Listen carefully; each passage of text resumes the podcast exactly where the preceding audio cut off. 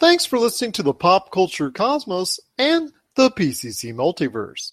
Check out more great podcasts today on one of these awesome affiliate networks. You're listening to a Weeby Geeks Network podcast. You're listening to the ESO Network, your station for all things geek. The Tangibound Network. Check it out. TangiboundNetwork.com. Listen to this show, the latest episode, every time. A proud member of the Gonna Geek Network. The opinions expressed are those of each individual. Check out all the other geeky podcasts over at GonnaGeekNetwork.com and get ready because geekiness begins in three, two, one. On our latest foray into the podcasting medium, we're talking what we liked about the latest Infinity War trailer, a review of Tomb Raider, and how are gamers reacting to the Battle Royale genre invading their mobile phones. All this and more as we once again delve into. We're sorry. You have reached a number that has been disconnected or is no longer in service the pop culture cosmos.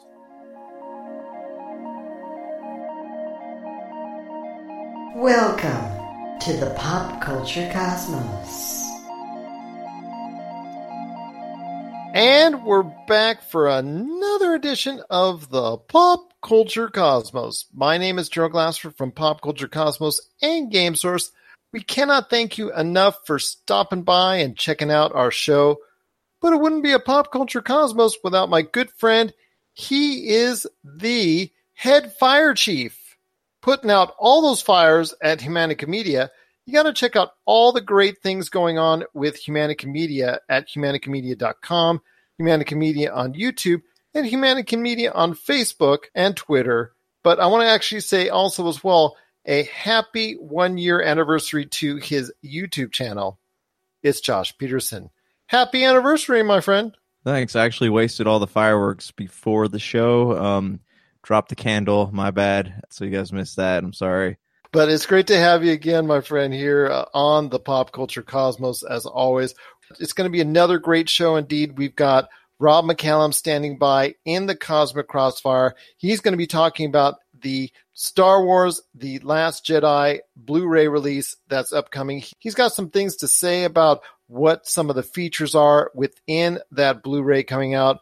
Plus, also as well, we've got Tyler Baker from the Fantasy Football Pater podcast. He is stopping by later in the show as well to talk NFL free agency, all the moves, and which ones he likes and which ones he didn't like so much, and which teams have really made out so far this offseason, and which ones have kind of not exactly stood up to the test when it comes to how they're progressing this offseason. He's going to be uh, a buy later in the episode to talk about that. But first, we got a lot to talk about when it comes to the movies.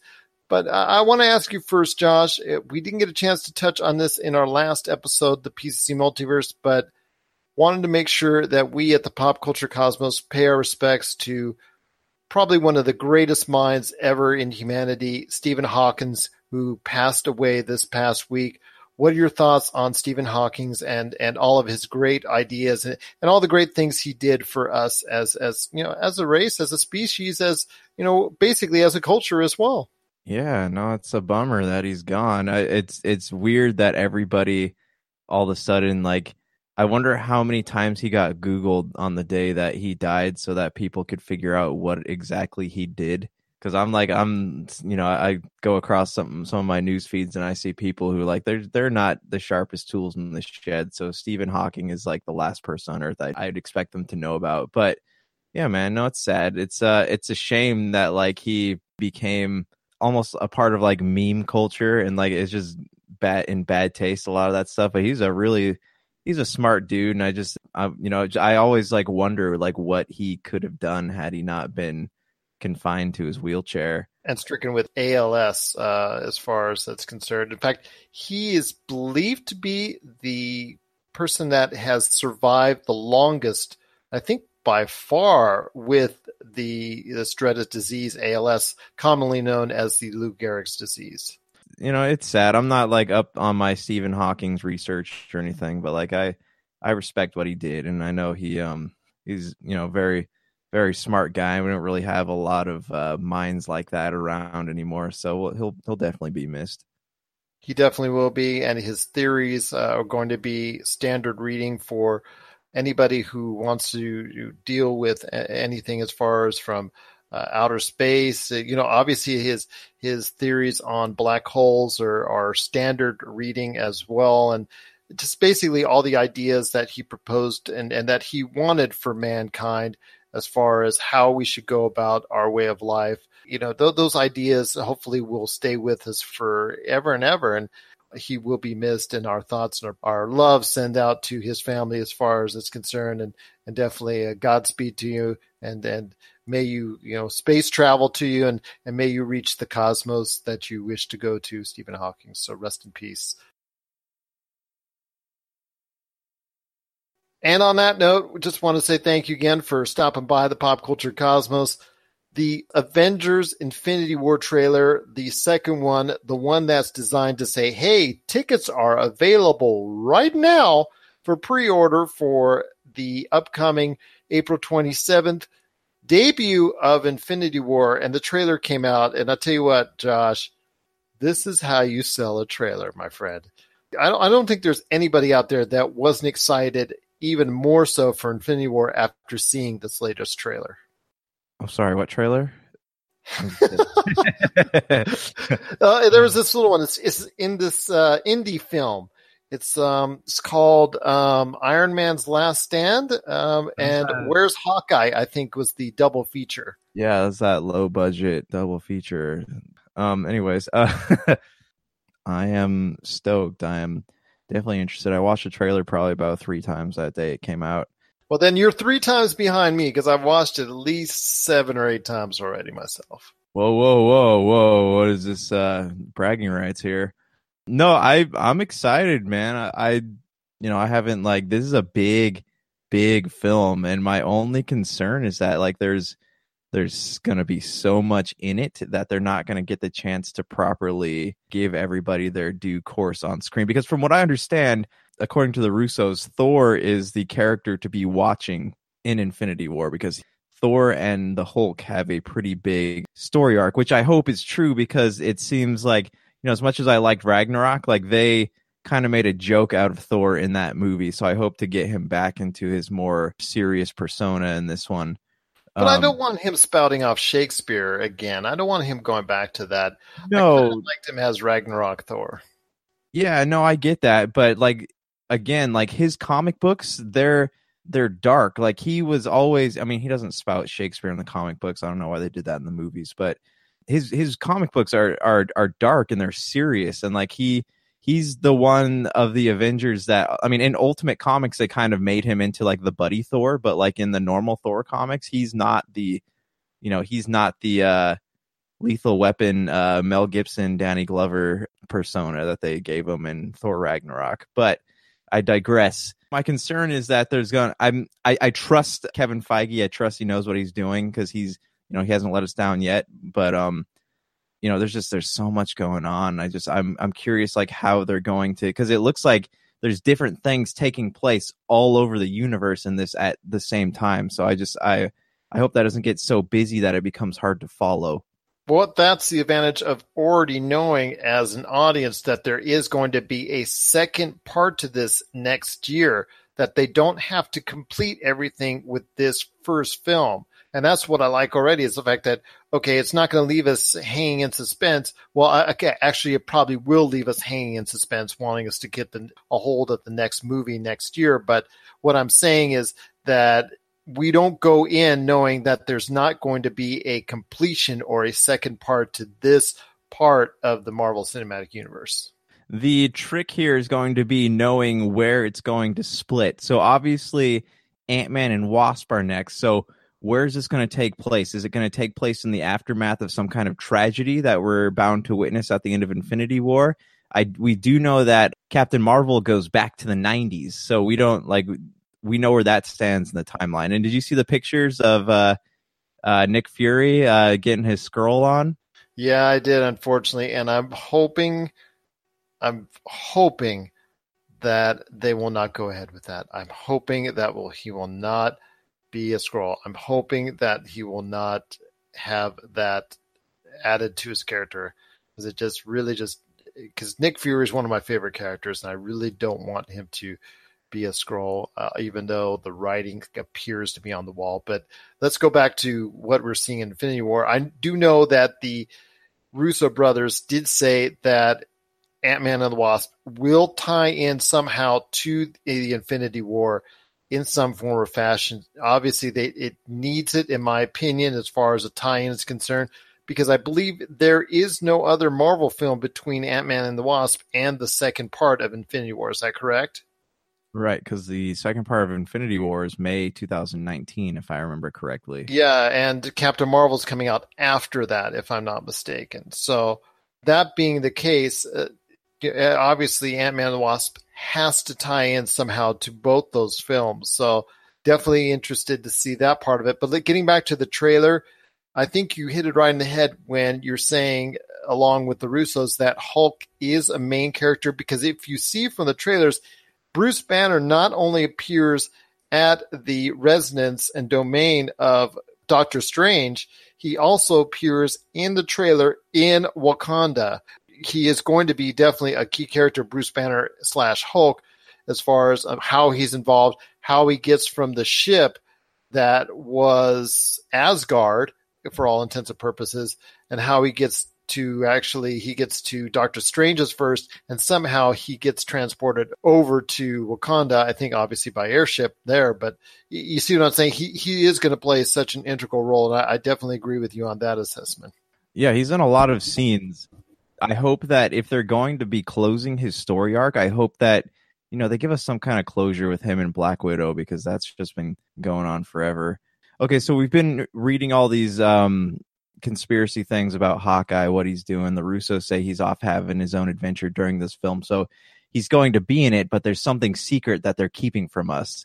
So the theories are that like he's he's searching for the soul stone or he's um you know, he's doing some kind of secret mission for Captain America or something, but I think personally that the little flowers that give Black Panther his abilities, I think that whatever creates those, I think it's the soul stone because that's what I'm assuming is gonna be, is what gives him the the ability to see get to the ancestral plane to see the souls of his lost ancestors. So, so you think they're not only fighting for Vision, who it appears survives whatever entity uh, from the Black Order tries to go ahead and steal the stone initially in one of those the shots in the first trailer, and that he survives so, somehow that attack and gets transported along with several of the other Avengers to Wakanda, along with Bruce Banner, Black Widow, Captain America, who's Nomad or you know, whatever he's called now,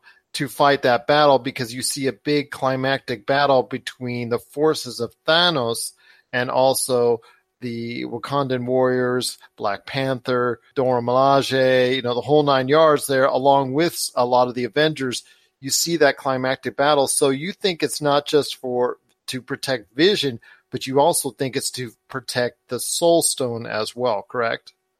Yeah, I think the Soul Stone is in Wakanda. Otherwise, there wouldn't be such a huge need to have such a an epic showdown in Wakanda. So I, I'm, and if you, I saw like some little concept pictures of uh, Black Panther's sister holding something that looks like a flower, but it's not quite the flower. So I'm I'm standing by that. You know, you can mark that down if you want to, and we'll uh, we'll talk about it afterwards. What I do want to talk about is Spider Man.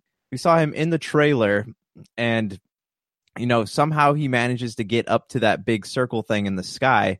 What what part what role does he play? Because we don't see him beyond that. So is he in space or on another planet with iron man and um, chris pratt? Or what what is he doing during this movie? Because all we get to see of him are the scenes in the bus.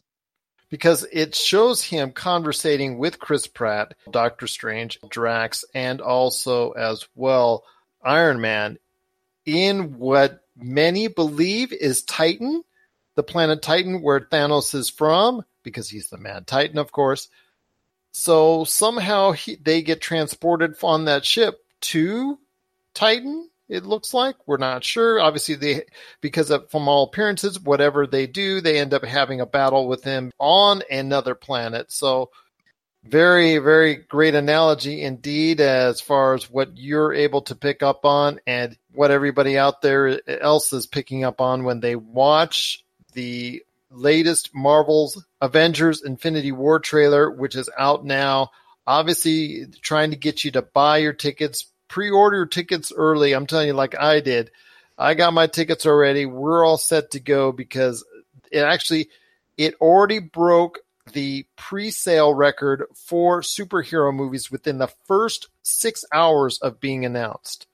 That that's just such a great number indeed as far as advanced sales for a superhero movie and you, so you got to get your tickets right away. It is Marvel's Avengers Infinity War. It's coming out April the 27th. Cannot wait. Looking forward to it.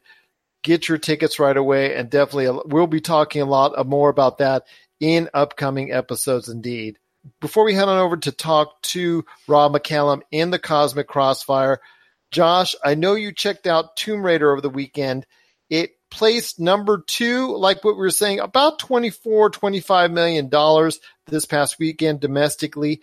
It's actually doing extremely well in China, where it trounced Marvel's Black Panther, which was going on its second week, and unfortunately lost almost 90% of its first week income on there. And that's that's a shame to, to see that such a great movie is not playing well in China. But Tomb Raider debuted over $40 million there it might actually look like it might break around two to 200 to 250 when it's all said and done as far as million dollars. So it might actually kind of even come close to breaking even.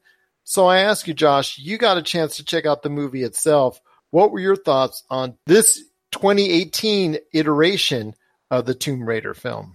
I liked it and I didn't like it. I liked the fact that they were true to the character's origins. And uh, I mean, more true truer to the uh, video game than ever before. What I was disappointed by was that they kind of they took the plot and they just they dumbed it down so much for the audiences and I I you know I totally get why they did that but there was so much mythology there in the first game that they could have run with. They took the character and um you know I don't want to spoil anything. They they just kind of like made it they simplified it they changed the character to make it or they changed the uh himiko the the queen uh, of on the island. They took her character and they kind of dumbed her story down to make it more comprehensible to audiences. And i like i said you know i get why they did it but i just wish that they would have explored that a little differently because you know, at the end of the day, I don't know who they're making a Tomb Raider for. You, uh, are they making it for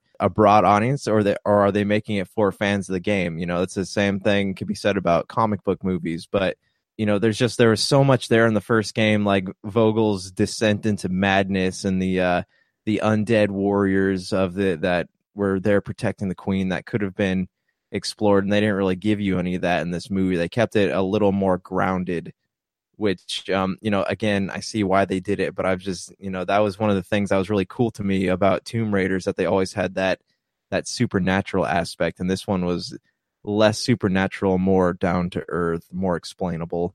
Well that's that sounds like pretty much par for the course as far as the views are pretty much across the board. They're kind of mixed so definitely that seems to fall right in like I said, if at best it looks like it's going to do between 200 and 250 million dollars worldwide, maybe even a little better, but with the high cost of about a close to 100 million dollars as far as production costs concerned, got to look be maybe at best breaking even, which is still, in my opinion, not going to break that video game movie curse quite just yet, but maybe next time go around with with another great video game idea maybe we can go ahead with that and, and hope that that will finally break the video game movie curse. I feel like it's a step in the right direction, though. It's not getting like universally bashed like most of the other ones do. This is true. This is true. So it can only go up from here. What are your thoughts on Tomb Raider and the Marvel Avengers Infinity War trailer that was just released this past Friday? Share us your thoughts, popculturecosmos at yahoo.com also, as well, Pop Culture Cosmos, Humanica Media, and Game Source on Facebook and Twitter as well. Well, like I said, we've got Rob McCallum standing by in the Cosmic Crossfire. He's going to be talking about the Last Jedi Blu-ray release and about some of the details behind it, and what he's interested in. But first, before we head to break, want to give a big shout out to our good friends Mike Crockett and the Kingpin Brian Malonis. Want to congratulate them on 100 episodes of the Wrestling Podcast About Nothing. If you want to know more about the pro wrestling world, you just check out their show each and every week. It's an awesome listen. And my congratulations to you both guys. Just appreciate the time that you've taken on this show to talk with us and appreciate the fact that you guys been around for 100 great episodes. And I hope you guys stick around for a whole heck of a lot more. Once again, got Rob McCallum standing by, and later on, Tyler Baker coming up later in the broadcast as well. This is the Pop Culture Cosmos. For the latest reviews and opinions on everything pop culture, head on over to our brand new site, www.popculturecosmos.wordpress.com.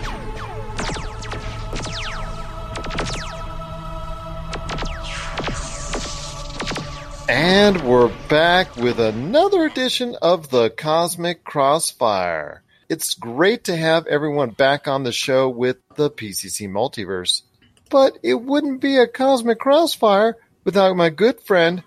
He is the man, the myth, the legend behind RobMcCallumFilms.com. You got to check out all the great things going on in the world of Rob McCallum because I've got him right here. It is Rob McCallum there's a lot of stuff going on in the realm of pop culture. So pray tell, Rob, what's going on in your world when it comes to pop culture? Of course. We've got the obligatory discussion with the Last Jedi release. uh, it's out there digitally now. A couple weeks. Uh, it comes out on Blu-ray. I was going to hold off on the Blu-ray, but I actually ended up uh, doing the digital purchase mainly because of the bonus features, not because I was itching to see the film again but it comes packed with a full feature length documentary called The Director and the Jedi, which takes a look at the making of The Last Jedi, focusing on uh, Rian Johnson and his team. And uh, there's another cool uh, feature that Rian Johnson tweeted about because it's really hard to find and you wouldn't be able to look at it or notice that it's out there given just any kind of digital purchase or uh, disc purchase. And that's that there's a music only cut of The Last Jedi featuring only the score by John Williams. So there's no dialogue, there's no sound effects, there's no sound design. It's just the score. These are two kind of examples of features that are getting a lot of press and attention. So I thought, you know, should we talk about uh, the necessity for a home media to have these extras and, and what's the role and what do you think the importance is? Is it what it used to be? Does it matter? Well, it was special at one point in time. I mean, when it was originally introduced and put out there and people love it. Now it just seems like it's necessity and it's only for those really grading the actual box set. Okay, what kind of features does it have? Does it have the obligatory documentary behind the scenes, extra deleted scenes, whatnot? Oh, well, it doesn't. Oh, well, it's not exactly a great Blu-ray to have. In this case, with with the Last Jedi, it looks like it's it's got a, a great array of stuff as far as that's concerned. And people are making a what a 15 20 25 dollars sometimes even more do- you know dollar investment in these blu-rays and box sets and whatnot. I think you should as as people who are investing that kind of money should have that array of type of extra stuff because it, what what else is is the studio going to do with it? Just in the past years, way back when, when a long time ago, they would just leave it on the cutting room floor, they would throw it away, they would dispose of it. Now there's actually use for it and a way they can monetize of it. But no, it does not have the special je ne sais quoi that it once had when they first started doing it. You know, back in the VHS tape, uh, latter part of that era, and then into the DVD market era. It uh, this was the first time that I, I, I made the the kind of choice because money's a little tight around here with a newborn, and you know the the Blu-ray up here is in Canada is going for twenty eight bucks, and this was twenty dollars American. So I saved a couple dollars. I got it a little early. I'm really more interested in the features than I am the film itself, mainly because I've seen the film, and as much as I'm a Star Wars fan and like a, a big kind of believer in thinking and talking about the the trilogies and and, the overall stories. And I, am going to get the Blu-ray at some point for the collection, so that if the internet dies or iTunes, you know, explodes, I can still find a way to watch the movie. But I would have probably spent 20 bucks just to see this documentary anyways. And that's kind of what convinced me. And then that's what kind of led us to the topic today is like how important are, are these features? And I think I think they're very important to extend the life and the appreciation of the film. I was talking to my frequent collaborator Jordan Morris before you and I jumped on to do the show and he said he had heard about the documentary, he hadn't seen it yet, but he thought that more than any other kind of special feature in any recent release for any recent film, this feels like it's almost a, uh, a complementary companion piece that needs to get out there so that people can kind of understand what was going on. But he also said that it's Disney's attempt to fight some of the backlash that uh, director Rian Johnson and Disney received for choices made in The Last Jedi. And I, I, will say that this is not like a big PR film at all. Like early on, we hear Mark Hamill talk about him not agreeing at all with what Rian Johnson thinks about Luke and the direction he wants to go with Luke and the role of Luke Skywalker. And even though Mark Hamill recently has said that he regrets saying such things and now understands that he is not the hero of the trilogy and that it's more about Rey and him being, you know, the dark side to her light and challenging her in that way. And he understands that. He regrets saying that. And I think that's really a shame that he regrets that because, you know, truth is truth. You feel something, you should get it out there and talk about it. I think, you know, he's a trooper for saying, you know, I disagree with everything you're doing, but of course I'm going to, you know, listen and follow your vision because that's what you do as an actor. You know, you trust the director. You have to you have to do what you can but I don't think that this this documentary will change people's minds. I think it paints an overwhelming picture of what it's like to make a Star Wars movie in ways that no other behind the scenes feature I've seen for Star Wars has done yet. The closest came to on the Revenge of the Sith Blu-ray there was Anatomy of a Scene, which is I think an hour or so long, where it looked at the the fight between Anakin and Obi-Wan and they broke down everything that has to go into making that entire sequence from pre-visual pre-visualizations to you know the fight choreography to costuming to editing to directing it broke down everything and it was really immersive in what it took to basically create those you know four minutes of cinema. This kind of does the same thing but on a bigger scale. So you see everything in pre-production and the discussions that they're having in 2015 with frank oz coming to puppet yoda which is just mind-blowing that that kind of secret had been out there for two and a half years before anybody kind of knew what was going on. So you get to see that kind of the whole journey from that all the way up to kind of the the production wrap, so to speak. And as a guy who loves process and and filming and documentaries, it, it was speaking my language. And there's parts of it that I like. I mean, as a whole, I probably watch this more than I'd watch The Last Jedi. So for me, the companion piece is the movie. The feature is the documentary. But I definitely urge people that are interested in how things happen to check it out. I don't think you're going to learn anything new by watching it in terms of what they thought the story was for Last Jedi or concerns. You may have an appreciation for what it's like to make a film, but I don't think it's going to change your mind about The Last Jedi because it doesn't change The Last Jedi. Again, we talked about this, what, a couple shows ago about the deleted scenes. Are they canon? Are they not canon? Does, does it change it? Does it change your perspective? Should it? Shouldn't it?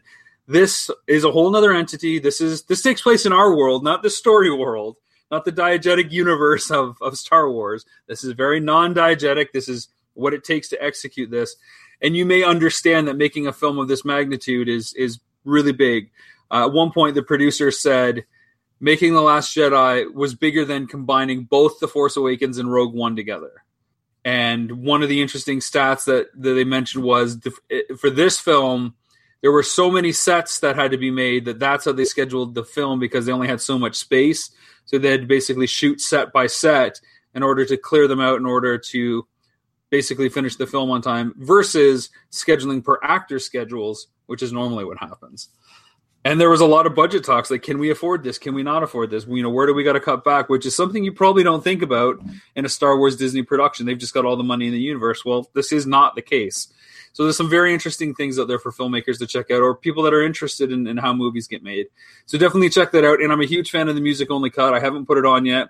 Is it worth the sign up price? Which is basically free, but you've just got to sign up for the Disney Movies Anywhere app in order to access the feature. So I'll be doing that, and hopefully it won't be a pain in the butt. But to have that on in the background, just listening to John Williams' score and seeing the the awesome visuals, which Last Jedi is full of, whether you like the story or not, it's beautifully shot and and rendered. So I think the more that companies can do to create these uh, home media versions, the more people like myself will buy the actual product. And I think it's another th- way to elude piracy. I mean, if the feature's cool enough, it'll leak out there. But when you can get the film and the feature and these other little tidbits, hey, that's that's your monkey's uncle. That's why we packaged Nintendo Quest with two extra discs full of content and not just the film and everything on one disc. These days, you've got to make stuff like like I said, with piracy so rampant out, you've got to make stuff as enticing as possible for consumers to buy on a home video basis regardless of the opinion uh, that you might have on the film, it's great if you give it a second look would be behind the scenes and all the other great uh, stuff that that's on it as well because it looks like that Disney and uh, Lucasfilm look like they went out of their way to go ahead and make it actually something worth keeping. I agree. So Rob, as always, it's just great having you on, and so glad to, again to have you a part of the pop culture cosmos. On March 30th, get ready for Kittie Origins Evolutions, the latest documentary from Rob McCallum. Thrusted into heavy metal stardom as teenagers with their debut release, Kittie has thrashed and conquered the heavy metal world for the past 20 years. Kittie has defied industry norms, fought back against women in rock stereotypes, and inspired generations since they appeared. And now, for the first time, they've decided to share their untold story. Generously peppered with archival footage shot by the band, this film gives you an honest and brutal look at what it takes to survive in the music industry. Pre order the DVD, Blu ray, and live CD triple pack that features recordings from throughout their 20 year illustrious history from RobMcCallumFilms.com. RobMcCallumFilms.com, your place for awesome stories about awesome people and films worth watching. Kittie Origins Evolutions drops March 30th, 2018. And we're back with the Pop Culture Cosmos. This is Gerald Glasser from Pop Culture Cosmos and Game Source. Thank you so much for sticking around and enjoying the show. If for any reason you have a hard time figuring out where exactly our show plays, we're on online radio seven days a week. We're on a ton of online radio stations. You can check us out on stations like Airwave Radio in the UK, Good Talk Radio out of Arizona, the Podcast Radio Network, our original home, Gray Cloud Radio, Western Reserve Digital Broadcasting, IPMNation.com. And you got to check out all those great stations. We've actually got a listing on each and every day. They are available for our Monday show, the Pop Culture Cosmos, and our Friday show, the PCC Multiverse. Those get replayed throughout the week on those great stations, and we've got a schedule listing at our Pop Culture Cosmos Facebook site, which you can check real easily. It's pinned right there for you. But you can also subscribe to any one of these great channels and download our shows at any time on Apple Podcasts, the WeBeGeekPC.com network. We're just so so happy to be part of that great network. Also, as well, Podbean, Podchaser, Podcast.com the Tangibound Network, Gonna Geek Network, ESO Network, Stitcher, Google Play, Mixcloud, and a ton, absolute ton more download networks that allow you to download our shows at any point in time. And if you do subscribe and download to our shows, we throw in a little bit of something each and every episode. This week we've got the Cubby Hole from our good friend from Voice from the Underground, Jason Mummert he and I talk about fantasy baseball, and I'm going to throw a little bit of a 15 minutes on there for you as a kind of a teaser. So you check out his show, Cubby Hole, if you're really into fantasy baseball.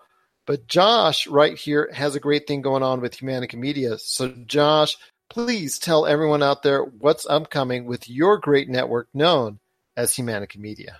Tonight, you can catch a brand new Topicocalypse going up here shortly, and then Monday night, you can catch a brand new episode of What About This, followed by a brand new episode of the Super BS Games Cast on Thursday. And as always, you can catch our show on the Podcast Radio Network every Tuesday nights.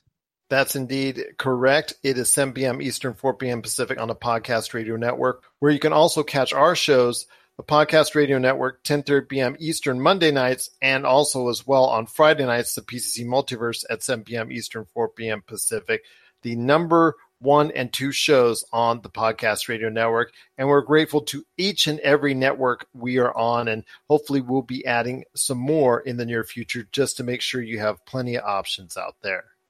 So, Josh, I'll tell you what, there's a lot of games that are coming out this week. We got a lot of really pretty promising games that are coming out, including, well, for instance, if you got a 3DS, you want to go with Detective Pikachu. Then you've got the kind of indie game, A Way Out, a great co op game that looks to be very promising indeed. Attack on Titan 2, looking forward to that one that's coming available this week. Even Ni no Kuni 2, that sequel is coming out finally after delays with that game because that's a sequel to a very, very good game.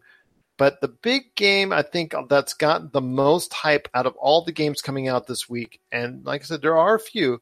Sea of Thieves is coming out, which is to me a return to Rare, the company that was such a, a dominant force in the business for so long that kind of got away from that for different reasons. They they kind of got into doing some other stuff as far as the video game industry is concerned that maybe didn't showcase their best skills, but they are coming out with Sea of Thieves finally coming out of beta and all that.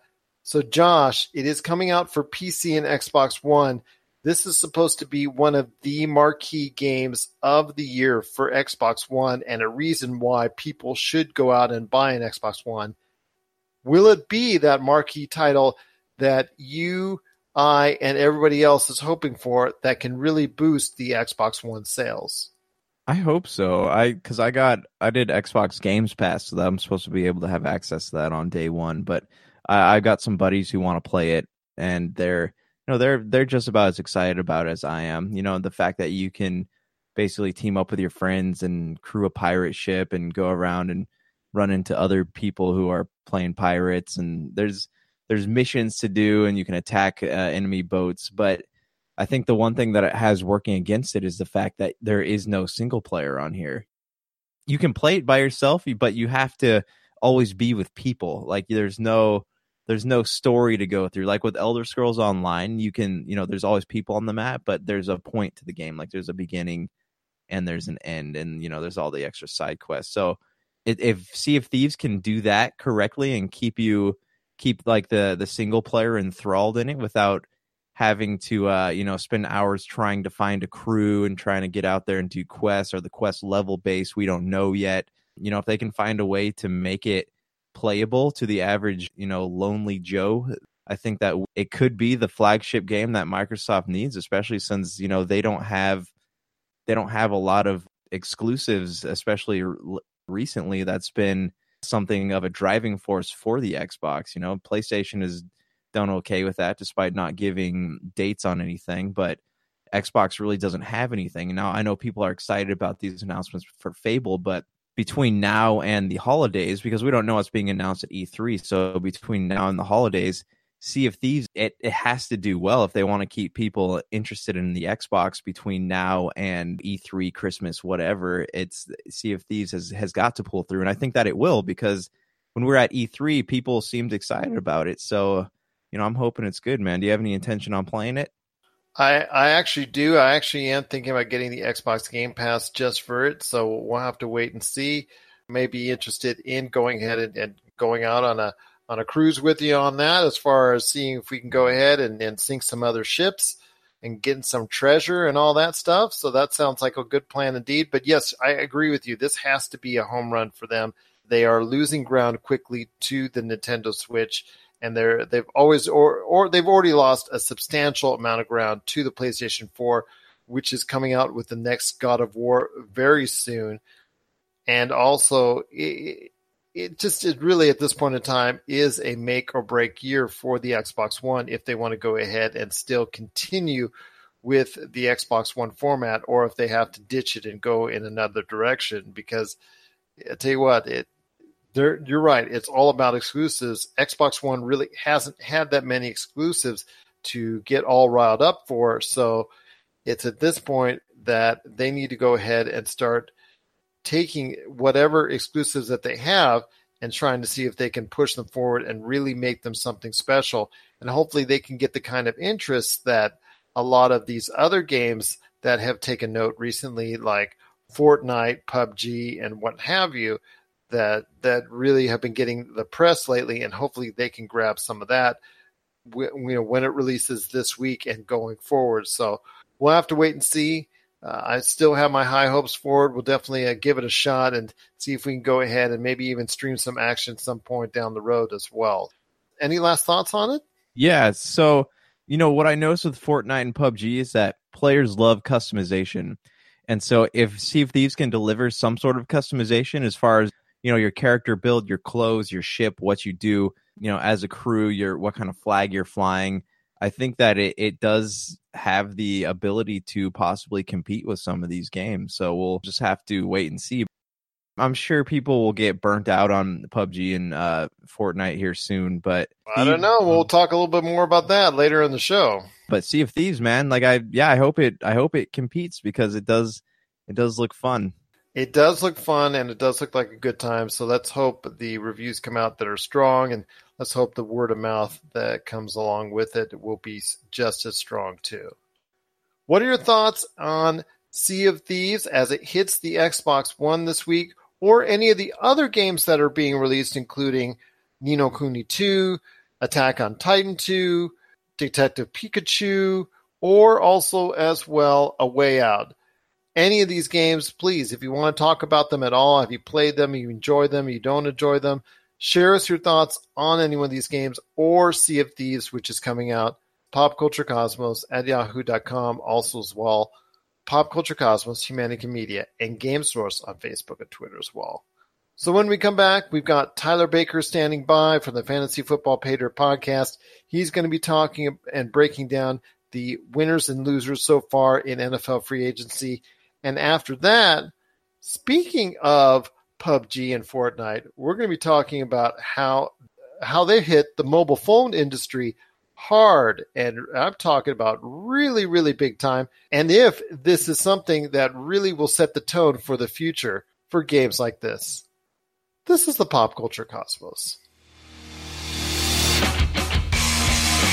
Hey everyone, it's Rob McCallum, and I'm back with a new series that centers on the world of crowdfunding. I call it Backed or Busted. It's real simple.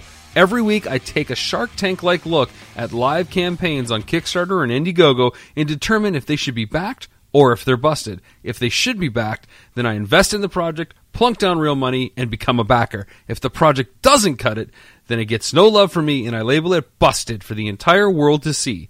In addition, you'll discover amazing new projects, inventive products, creative endeavors, and you'll see what works and what doesn't work in the multi billion dollar crowdfunding industry that makes turning your dream project into a reality more than possible. So check out Backed or Busted episodes at facebook.com slash backed or busted crowdfunding. And if you want me to help your campaign become truly awesome, send me a message. That's backed or busted at facebook.com slash backed or busted crowdfunding.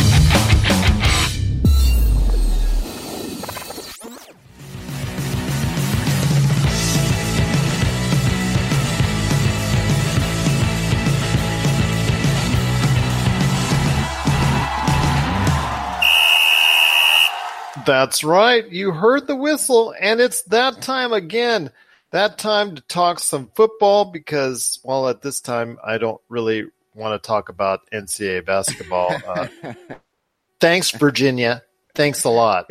thanks, Virginia. Exactly, and and Arizona too. Uh, you know, need I forget yeah. them? Yeah, but again, again, it's a it's a great time for football for all of us who Uh-huh. have had blown up brackets because it is NFL free agency.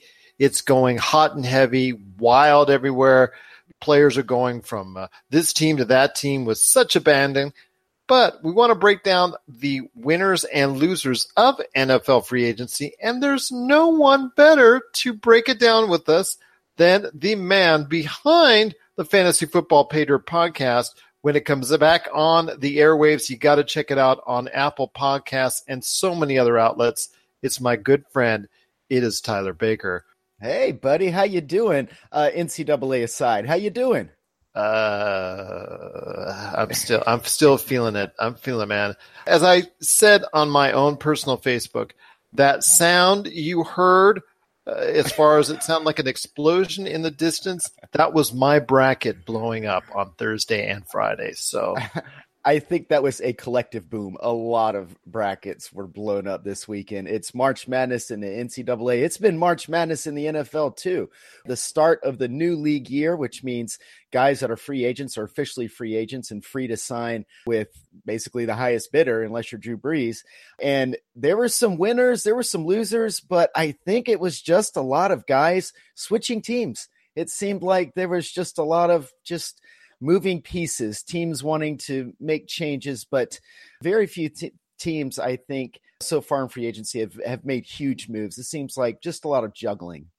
Just a lot of juggling, a lot of lateral movement back and Yeah. forth, but no one seemingly on the surface getting that much better.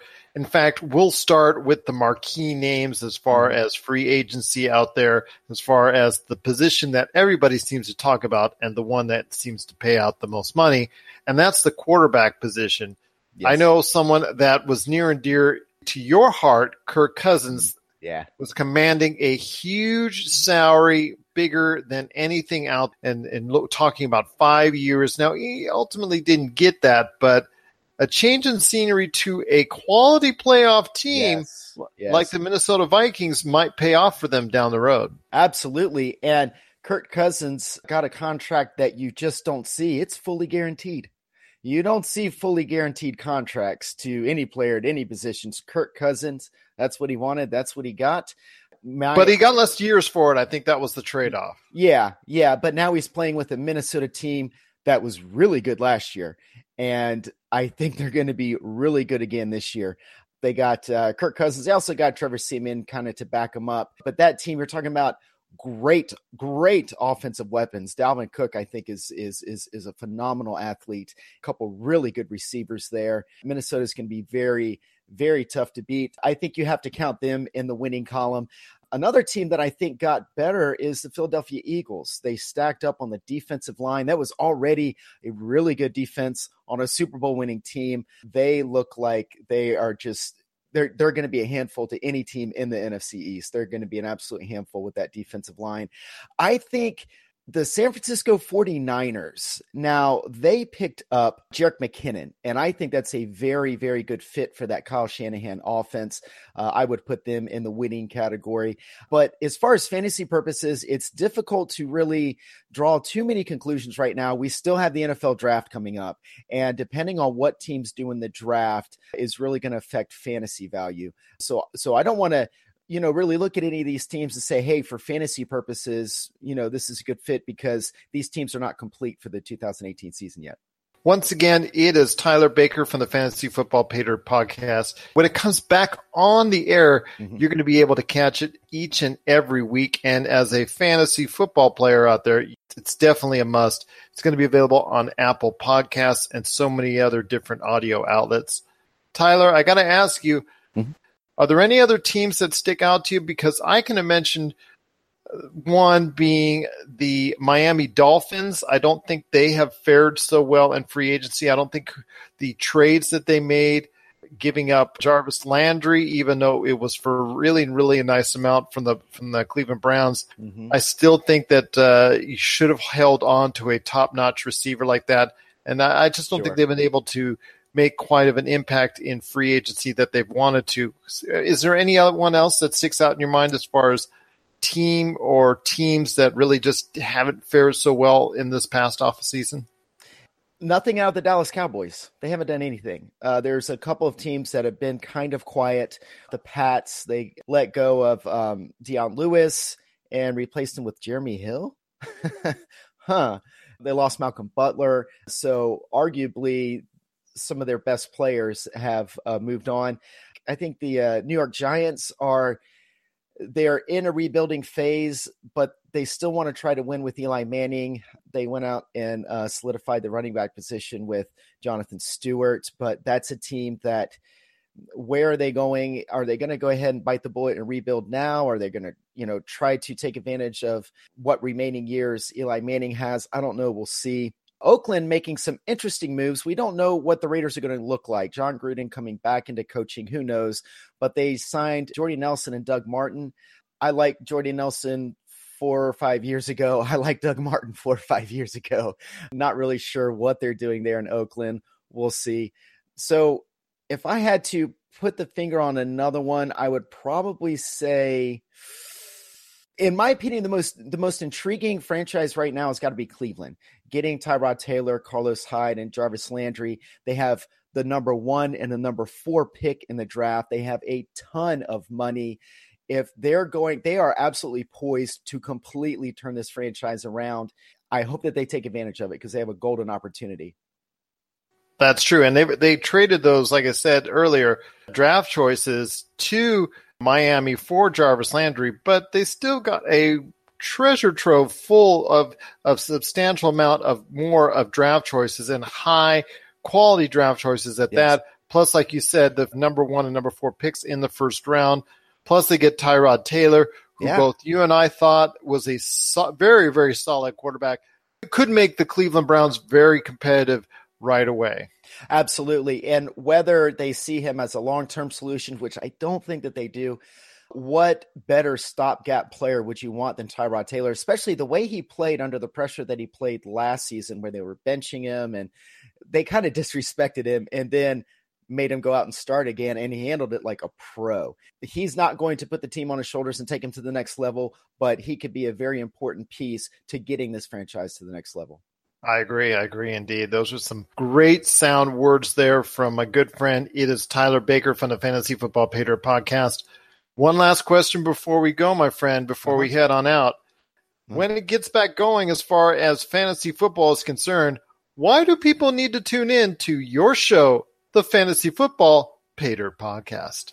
It's quick, concise. I make it that way because I want people to just get the information and make their own decisions. I'm not going to tell anyone what to do with their team, but being informed and making informed decisions is the way to win at fantasy football. And what I do is I spend a lot of time looking over articles, watching game film, seeing what these beat writers are saying.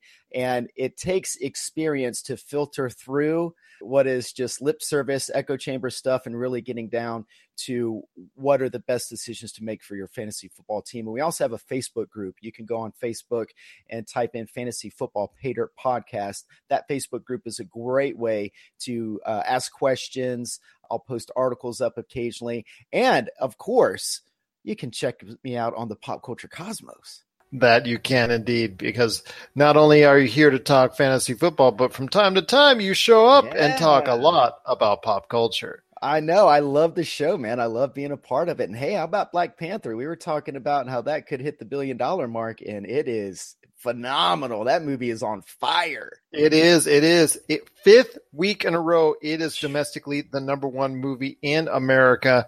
It is truly doing well. It is now well over $1.1 billion at the box office. And you know, well above wow. what even I thought. I thought it would max out at 900 million at the at the most, and I'm pleasantly pleasantly surprised at its continued success. And I'll tell you what, I already got my tickets, man. Avengers, Avengers, War. yeah, oh, no yeah. It'll it'll help with the sting from losing Virginia Virginia. Thanks a lot. Oh man, I know. it's March Madness, not only in the NCAA but also as well the NFL. Oh yeah, and I'm so glad you got a chance to talk to me about all the great things going on in NFL free agency. Tyler, it's been so great again to having you on the show, and as always, being a part of the pop culture cosmos.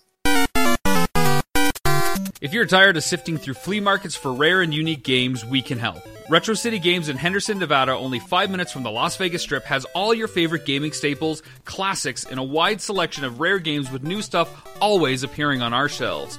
Come in and chat with Nicole or Doug about your love of games and watch as they help you complete your collection or find your childhood favorite. And don't forget, Retro City Games loves trade ins. So if you have any Nintendo, Super Nintendo, Sega, Xbox, PlayStation, or even PC games, come in and visit Retro City Games today. Welcome to the new metropolis of gaming, Retro City Games. And we're back to close out the show. This is the Pop Culture Cosmos. We want to thank you so much for just enjoying the show, and we truly appreciate you listening to us. Want to thank Tyler Baker from the Fantasy Football Paydirt podcast for joining us. Also, as well, Rob McCallum from RobMcCallumFilms.com for joining us in the Cosmic Crossfire as well. Josh, before we head on out, we talked about a little bit two of the biggest games going right now Player Unknown's Battlegrounds, better known as PUBG, and also as well Fortnite, have hit mobile phones with PUBG going beta on Google Play, and also as well, you've got Fortnite that hit the iOS store, and I'll tell you, it's doing so well. It's already the number one app right now, the number one game and the number one app right now in the Apple Store. So I ask you, my friend, is this going to be a sign of things to come when you've got the hottest video games that you can take from the PC and consoles, what have you, and are able to go ahead and effectively, because by all appearances, and from what a lot of the reaction is, that they've done a great job of being able to transfer that experience to the mobile phones and mobile devices. Is this going to be something that other publishers are going to do as a regular thing going forward? I hate to say this because I hate mobile games, but I hope so, man, because there's so many mobile games out there that are just garbage and developers who though it's in small increments, they're losing money to some of these people because they don't put these games on a platform that reaches more people. Like you have a lot of kids who play on their parents' iPhones or their iPad or something and they're the kids that don't have consoles, you know, and so they're kind of missing a market there by not doing that. So you notice that uh, Square does that. You know, they put out their Final Fantasy things, but they specifically ported uh, Final Fantasy 15 to mobile phones. You know, and they they had to dumb the graphics down a lot, and they took a lot out of the game, but um, you know, they made the effort, and from what I understand, it's it's selling pretty well. So, uh, yeah, I I hope it's a trend that continues into the future. And I know Fortnite and PUBG, there's a lot going on in these games, so it's knowing how to make the controls accessible without having to open up a bunch of different menus and then have also have to worry about getting shot while you're playing these games. So it also depends on like how long you've been playing. Is your screen dirty or is it cracked or whatever? Because the the button sensors get kind of weird around that territory. But yeah, it sounds like they're doing a good job of making all the controls accessible. So I'm you know, I'd be curious to see like a side by side of someone playing on mobile versus someone playing on a console just to see what the difference is. But from what I understand, like they're they've done a pretty good job of it, and people are just stoked to be able to play this game on their phones against people on console computer, and that's the important thing. So I think you know time will tell whether you know if they did a good job if people like it. I'm i'm probably not going to play it but you know i'm i'm interested in following the trend here. Definitely something to think about. Indeed if you're searching for a great mobile game you now have got two of the hottest games on the market pubg and fortnite now actually involved with mobile gaming, which is a great sign for gamers and a bad sign for mobile gaming industries that had thought they had an exclusive to all their own because I think this is going to definitely set a larger precedent. Like you said, Square Enix has already dabbled with this with the Final Fantasy series, but this is actually taking it up a notch to take two currently hot and I mean super hot games that are actually really scoring well with audiences on PC and consoles to be able to transfer that experience to mobile devices and not in the latter stages of popularity or anything of that nature. Do it while it's really hot and to focus that and to do it actually well is something special. And I think everybody should at least give that a try. Fortnite for iOS devices and also PUBG for Android devices while you get a chance because it's definitely something special. And I actually can see a lot more companies doing this down the road to to reach what many thought was an untapped market. Let us know what your thoughts are on these games being on a mobile platform. You know, let us know. Pop Culture Cosmos at yahoo.com, Pop Culture Cosmos, Humanica Media, and Game Source on Facebook and Twitter as well. So, Josh, any last thoughts before we head on out? Oh yeah, if you're uh, in the market for some games, there's uh, a lot of good deals going on at a lot of different stores this week. So, off the top of my head, I know Target is doing a buy one get one half off on any game in the store, but just remember that the one at the lower price is what you're going to get for the half off. Walmart has a lot of uh, $60 games being sold for 50% off, and GameStop is doing a similar sale. So if you're in the market for some games and you need something to hold you over till you know those sweet sweet announcements come out at E3, definitely be uh, checking them out, man. And as unfortunate for me to say this as I will, I will say it anyways. Toys R Us, as we reported on last week, is uh, actually meeting its demise as an, as an entity. For consumers out there, that does mean clearance sales that are on the horizon. They haven't, as of this recording, released any plans, but keep an eye on Toys R Us on social media to keep in touch with exactly what Toys R Us is doing as far as how it's going to be breaking down as far as clearances in all their stores. Because if you jump on it, you'll be able to get some really good deals. And at least in a bad situation for Toys R Us, at least we can go ahead and make some some people and some folks out there, you know, a little bit happy in its stead. And hopefully, the word of Toys R Us as memories spread for for some time to come, and Toys R Us will hopefully not be forgotten anytime soon. So for Josh Peterson, this is Gerald Glassford. It's another beautiful day in paradise right here in the pop culture cosmos. We thank you for listening, and here's hoping you have yourself a great day. You're listening to a Weeby Geeks Network podcast. This has been a broadcast of the ESO Network. Be part of the crew and help support our shows by donating to our ESO Patreon or by shopping through Amazon.com or the TeePublic store, which can all be found at www.esonetwork.com. The ESO Network, your station for all things geek. Tangent Bound Network. Let your voice be heard. TangentBoundNetwork.com. Thanks so much for downloading the Pop Culture Cosmos as a special treat. We're adding a bonus episode, which starts right now. So sit back and relax as you enjoy more awesome goodness from the Pop Culture Cosmos family and stay tuned as more great podcasts are on the way. Thanks again for listening to us here at the Pop Culture Cosmos. Hello? Hello? Hey, who's interrupting my intro? Is this a joke? This is no joke, kid. This is the Earth Station DCU podcast. No closing anybody. Sickening. We're not that kind of podcast, kid. We talk DC news, comics, movies, and television. You gotta do better than that. We reviewed Supergirl, Flash, Legends of Tomorrow, and Arrow every week. That a fact. How much do I owe you? You don't owe us anything. The podcast is free. Oh, it's just I just heard this story in the cab, and it is all I can think about. We are part of the ESO network. This is amazing. Why, thank you. And join us every week for another edition of the Earth Station DCU. Now, can we get back to the show, please?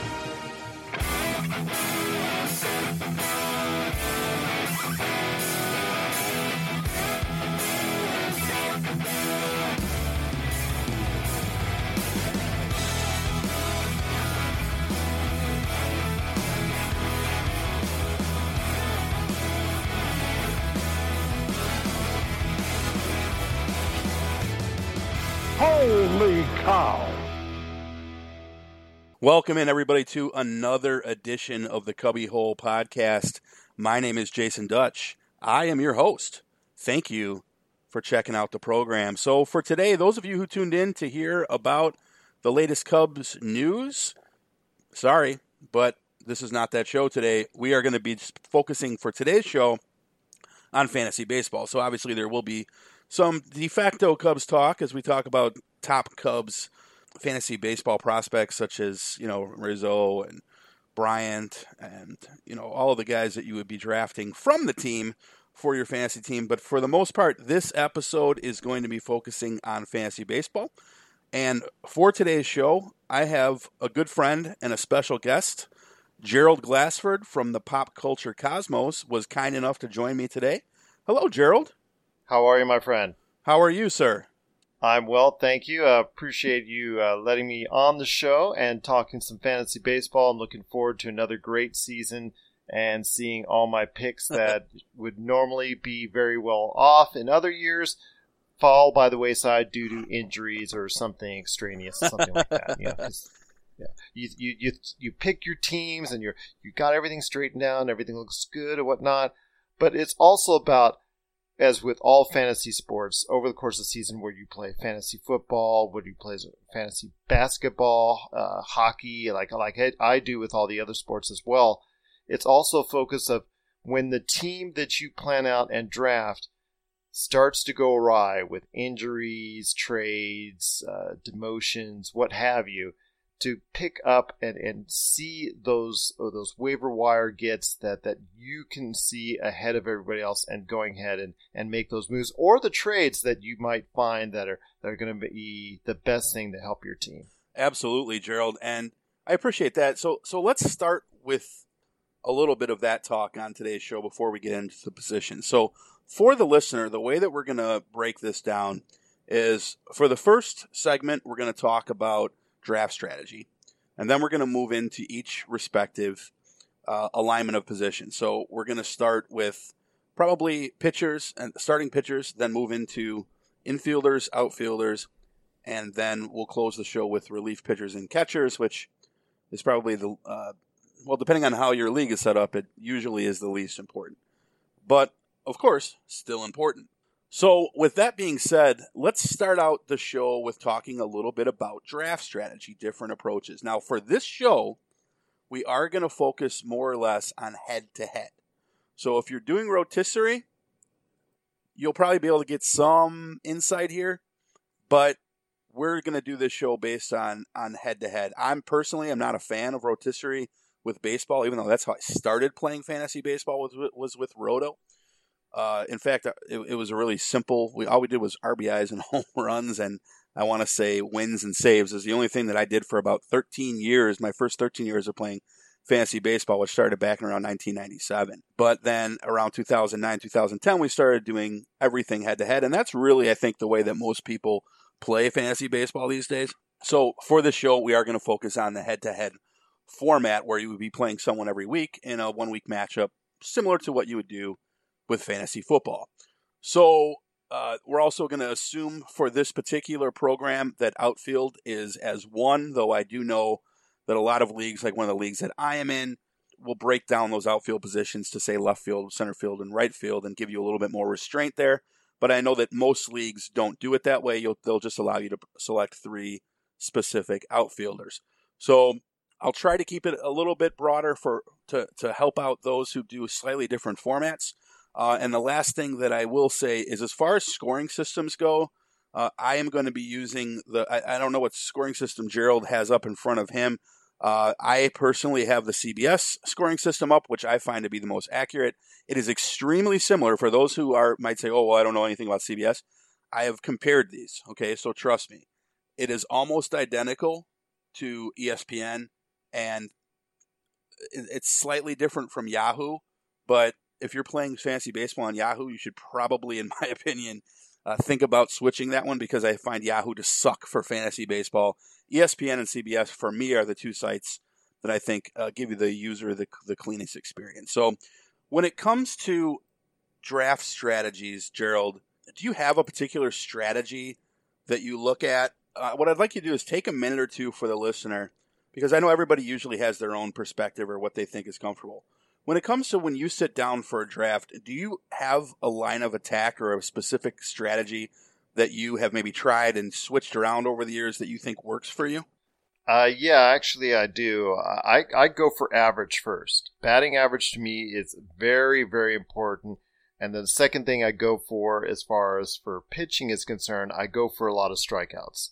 Uh, those are two other barometers usually for me because when you're going as far as a high batting average or a high amount of strikeouts, you're usually going to get yourself an effective player that, for all intents and purposes, is actually going to stay in the lineup pretty much day in, day out, or going to be available more times than not as far as if they're going to the mound. So, those are the two things I look for the most a high strikeout ratio, plus also as well a high batting average at each position.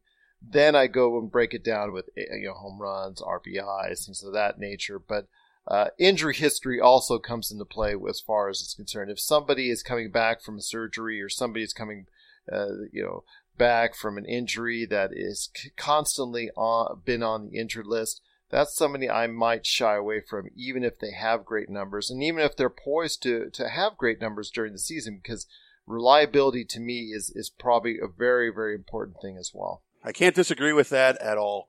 Um, one thing I will ask you though is when it comes to sitting down and looking at positions, do you have any particular positions that you try to target early on? Yes, uh, infielders I usually go for first as far as from a positional standpoint because I find that the more populous, uh, as far as successful batters out there seem to be in the outfield, or you, you usually be able to fill out your roster, including a DH if you have it in your league. Oh yeah, yeah. Uh, with with with outfielders and whatnot. But infielders sometimes, especially second base and shortstop, seem to be a harder get in the later rounds as far as someone of quality. So there, that is a is a you know some some place I target catchers, uh, as you know, Jason, there's very small amount of catchers that are actually proficient. Yeah, sometimes like year two. in the league.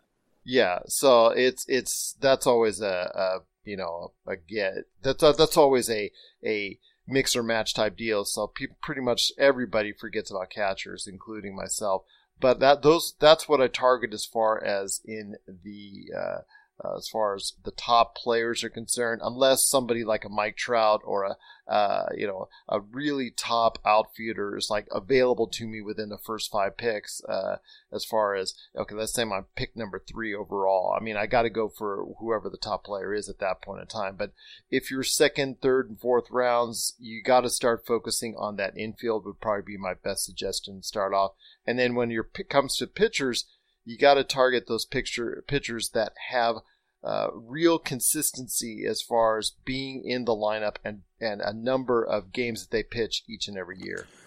All right, so that's pretty similar to I think the way that a lot of people approach drafts. Now, the way that I do it is it's similar, Gerald, but it's a little bit different. And I started doing this about three years ago because what I found was interesting with my football leagues. And this is the way that I drafted in football, and I always did a completely different style of draft for baseball. But what I started doing in football about three years ago is I started tiering people. And I know that this is actually a lot more commonplace now. Other people have caught on to it. Um, and basically, what that means is I'll look at, say, let's just go back into old school football to draw an analogy here so that it makes sense. Uh, you know, you, back in, say, eight nine years ago, you would have your super stud wide receivers like your Calvin Johnsons and your Randy Mosses, and then you'd have your next tier of guys. You know, maybe like your um, T.J. Houshmandzadehs and, and and those sort of players.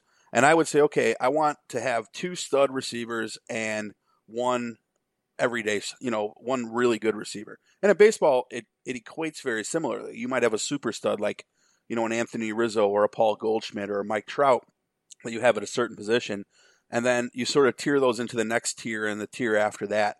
And if you can go through your lineup and you can go through your draft and you can target it so that you can get what you would define as a top tier player at each position, obviously you're going to probably win your league.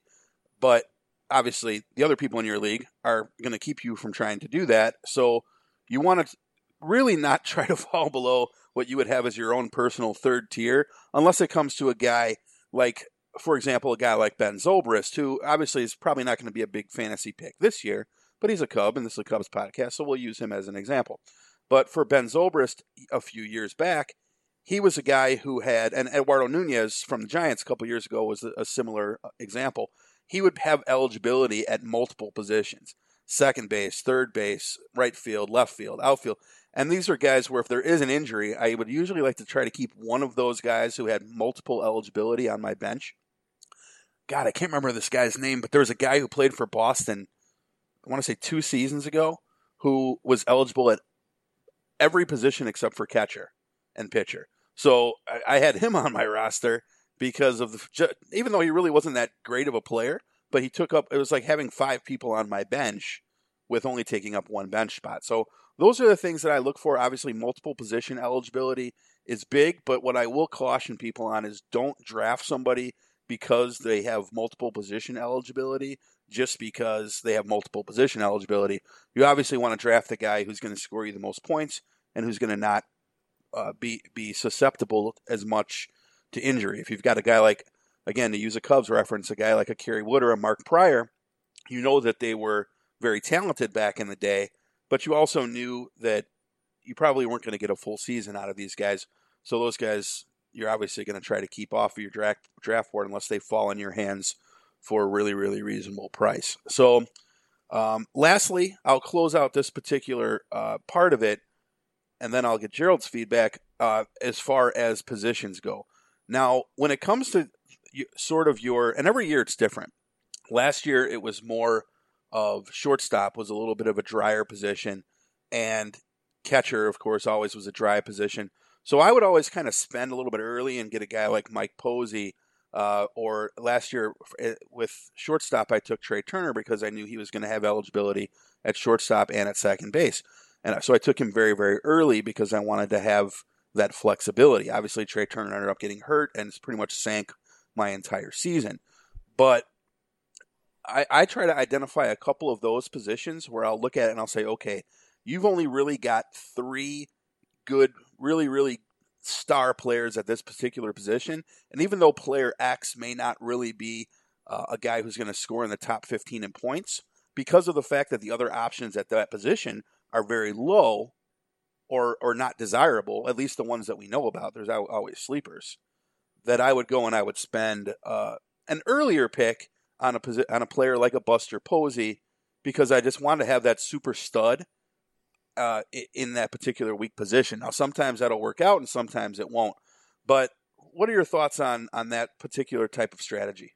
Oh, that's very sound. That's very sound indeed, and and that's something that may deviate from the norm enough to to give you that edge as far as when you're drafting initially. But it also comes down to how you're managing the team over the course of the year as well.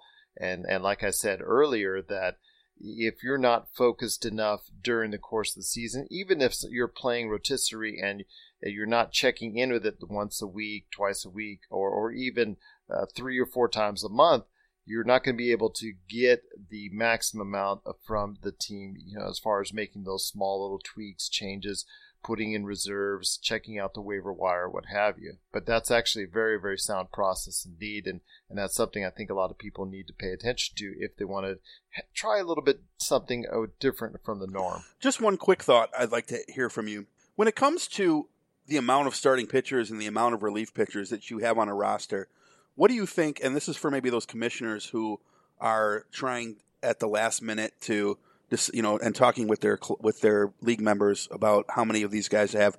Do you have an ideal that you think works for a league as far as like maybe three starters, two relievers, four starters, one reliever? I actually like to go to a full rotation where it comes to a full five or six man pitching roster. Oh, okay. Uh, as far as starting pitching is concerned, and then actually go with it like a two or three man relief pitcher. It, it makes it feel more authentic than if you go just a short starting pitcher type deal. Plus, it also puts an impetus on those individuals that are running teams to make sure they're making the right selections and not uh, and doing more investigation and more thorough uh, thought process when it comes to selecting those pitchers because the back end of the rotation becomes key as far as success for your actual team. I, I like I say I like a large uh, amount of player roster to manage and just similar to what you would see on a regular major league baseball team. Okay, well, you know, as far as those of us who play dynasty leagues, I think that that's, uh, you know, you kind of want your fantasy team to emulate real life. So I agree with that there. I personally am a fan of a few less pitchers. I think the, I think the four starters, maybe five starters, but one relief pitcher. You know, either four and two or five and, and one are the way to go. But five and one, five and one is okay. I can hang with that, or five and two. That something that that you know it's not reliant on just uh, uh one or two pitchers to carry your. Team. Are you a fan of using? Um, and, and, this is more of just curiosity. Are you a fan of uh, of allowing? Let's say that you have five starting positions, five starting pitcher positions, and one relief pitcher position on your roster. Are you in, are you in favor of letting team managers use a pitcher who may have relief pitcher eligibility but is a starting pitcher to use them in that rel- in that reliever spot? I'm not in favor because I think it becomes into kind of gimmicky, kind of gray area. If it's not cut and dry for me, it, I don't know. I have an issue with it because when you're talking about uh, trying to make a gray area or even a small amount of gray area in your league, then what happens is you'll have someone in that league trying to exploit it and trying to make it beneficial for them and them alone. Fair enough. What about what about can't drop lists? Are you a fan of those? No, neither am I. I think it's the lists. stupidest Uh, thing. I, I mean, I have it in every league that I'm a part of, and and I understand that there's, They sort of force it on you. Players that are note. Well, I think that's because there's been so many years initially because of people making trades that were helping their friends or whatnot, and that's uh, that's understandable. Right. So they you know they imposed uh, those can't drop people, but if that can't drop person is gone for the season, you're he's stuck on your roster and Yeah, he's also until filling up a until ESPN spot. catches up to it. Yeah, You know, and- exactly. and, and obviously, eventually they'll probably say, okay, well, we're going to take off the can't cut list on this particular guy. But if Mike Trout, especially if you're playing in a daily league, and if if you have Mike Trout and he breaks his leg, and you know he's going to be out for seven months, but it takes Don't say that. I'm an Angels fan. but but if you take uh, you know if it takes ESPN three days for him to drop off that can't cut list, it could really really hamper you picking up a guy that you that's on the waiver wire that you want to pick up to fill that slot because it won't let you drop Mike Trout. So it's it. I'm not a huge fan of that. But with injuries being being discussed here, let's close off this particular session uh, and get into the positions right after this last comment from Gerald. How much emphasis do you put on injury prone guys? Do you throw that to the wayside, or do you say, you know what, this guy has a history of getting hurt, so I'm just going to avoid him altogether? if I'm doing re- research and more than two injuries pop up on a guy, I'm going to be very hesitant uh, to get that individual unless it's someone who has shown at least two years of health. I mean, let's say early in their career they blew out a knee or they they hurt an elbow or they needed rotator cuff surgery at the early part of their career, but have shown all star level play or at least very solid play in the past two, three seasons. Well, that tells me they're that I'm a little bit more at ease as far as selecting that individual because they have shown good health and that they seem to be on the right path as far as being able to be a quality player for your team. You echo exactly what I would have said. For more, check out the Cubbyhole Podcast today on Apple Podcasts.